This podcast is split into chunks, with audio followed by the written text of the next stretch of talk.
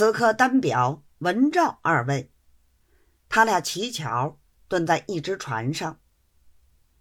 文七爷早已存心，未曾上船之前，已经吩咐水手，把他这只船开得远远的，不要同统领的船紧靠隔壁。船上人会意，知道接到了大财神了。等到一上船。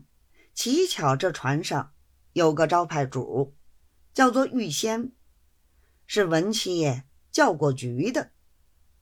此刻碰见了熟人，格外要好。文七爷从统领船上回话回来，玉仙忙过来替他接帽子、宽带子、换衣服、脱靴子，连管家都不要用了。跟手玉仙又亲自端着燕窝汤，叫文七爷就着他手里喝汤。两个人手拉手，一并排坐在炕沿上。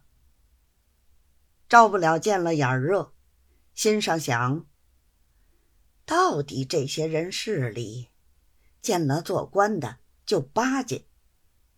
正在盘算的时候，不提防一个人。也拿了一个盖碗儿，往他面前一放，把他吓了一跳。定睛看时，不是别人，却是玉仙的妹妹，名字叫蓝仙的，亦端了一碗燕菜汤给他。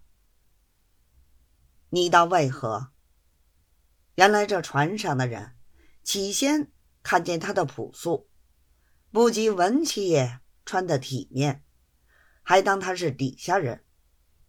后来文七爷的管家到后头冲水说起来，船家才晓得他是总领大人的师爷，所以连忙补了碗燕窝汤。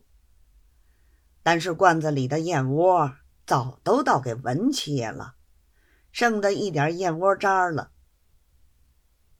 船家正在踌躇，冲水的二爷道。冲上些开水，再加点白糖，不就结了吗？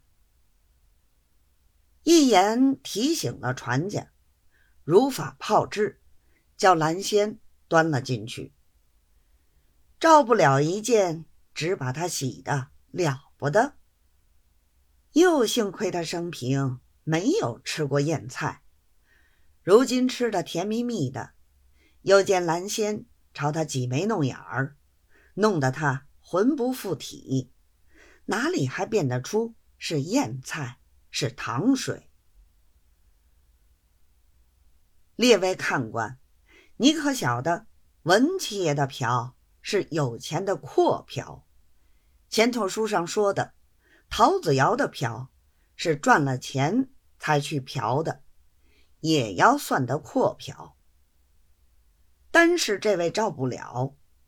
他一个做朋友的人，此番跟了东家出门，不过赚上十两八两银子的薪水，哪里来的钱能供他嫖呢？所以他这嫖只好算得穷嫖。